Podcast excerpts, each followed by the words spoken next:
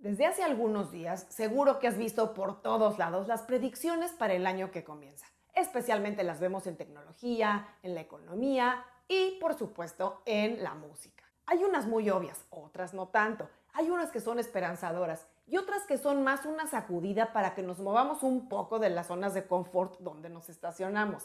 Así es que aquí voy a comentar las cinco predicciones en la industria de la música que me parecen más atinadas, cómo las interpreto y por qué y quédate hasta el final que te voy a dar otro pronóstico a título personal. Soy Ana Luisa Patiño y estás en Mi Disquera, donde el artista independiente se informa sobre marketing musical, distribución, herramientas digitales y estrategia.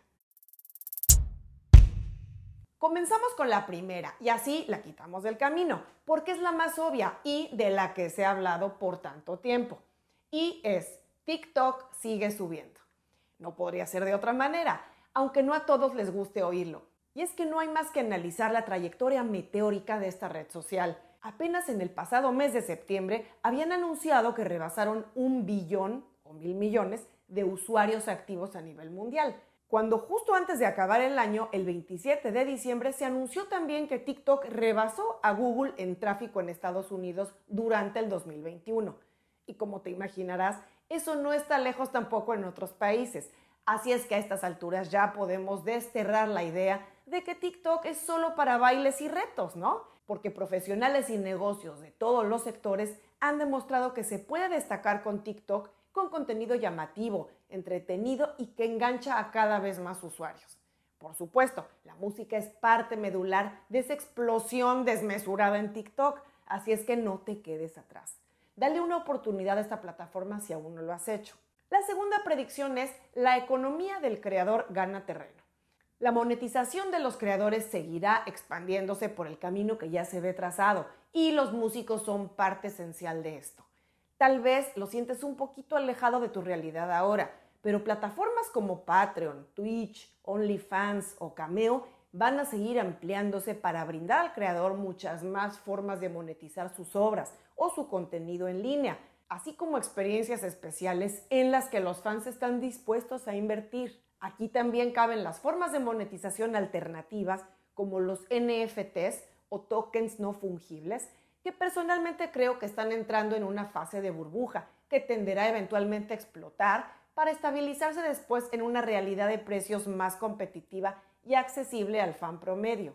Por cierto, si quieres saber más sobre el tema de los NFTs o tokens no fungibles, revisa el programa donde lo expliqué, te lo dejo en las notas. Tercera predicción, Spotify perderá peso. Ya sé que te fuiste para atrás al escuchar esta y no quiero que se malinterprete. Esta predicción la leí en un blog inglés donde el enfoque era principalmente que Spotify va a seguir perdiendo en el terreno moral y claro, de paso, también perdiendo participación en el mercado.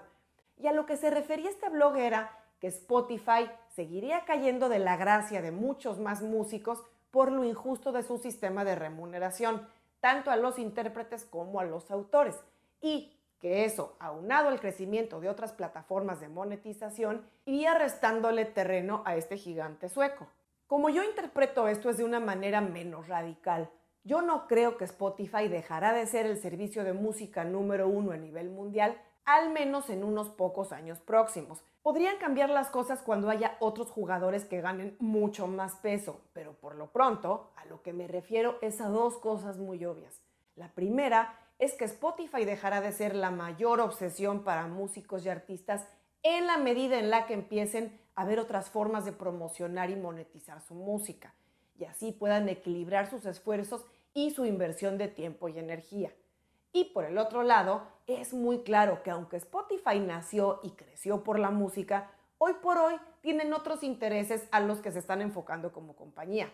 Y principalmente me refiero al contenido no musical.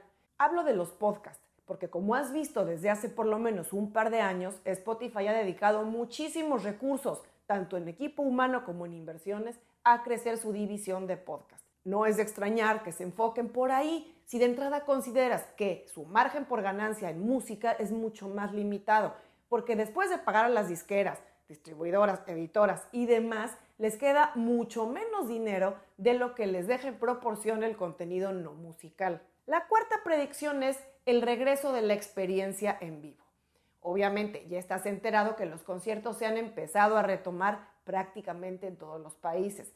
Algunos desafortunadamente volvieron a cancelarse con el rebrote de la nueva variación del virus, pero es una realidad que a este punto estamos todos mucho más preparados para enfrentar una situación que no parece que se irá pronto. Así es que como en tantos otros sectores, la industria de la música en vivo está aprendiendo a darle la vuelta al tema y adaptarse a las condiciones lo cual nos deja un pensamiento optimista de que los conciertos y eventos públicos relacionados con música podrán seguir realizándose con las debidas precauciones y medidas necesarias. Y quinta predicción, el formato audiovisual sigue en ascenso. Esta no es nueva, es una tendencia que viene pasando desde hace unos años, pero 2022 podría ser un año de crecimiento exponencial para los formatos audiovisuales, es decir, desde el video hasta los gráficos en movimiento. Y en esto tiene mención especial el crecimiento gigantesco del formato de video corto, que como ya sabes, lo tenemos prácticamente ya en todas las plataformas y redes sociales. Instagram y Facebook consolidaron su estrategia de video eliminando el IGTV y concentrando el formato corto en Reels e historias, que son visibles en ambas plataformas. YouTube no podría quedarse atrás en esto e incorporaron los shorts o cortos, que son videos hasta de un minuto de duración y que ofrecen una experiencia de usuario distinta a los videos convencionales en esa plataforma. En mi opinión, todavía hay mucho que pulir de la experiencia de uso de los shorts en YouTube, pero el camino está claro. Y por supuesto TikTok, que fue la plataforma original que explotó con el formato de video corto y están ampliando el formato para captar usuarios con otro tipo de preferencias de consumo de video. Y tenemos ya en TikTok videos de hasta 3 minutos que es una función nueva que se está abriendo paulatinamente a más usuarios, pero que es muy predecible que pronto va a estar disponible para el resto de los usuarios. Y para ti que te quedaste hasta el final, además de esas cinco predicciones de los próximos meses en la industria de la música, yo tengo otra, que es una predicción que me llena de optimismo y motivación. Y se trata del aumento de los servicios de marketing y promoción en español para artistas independientes.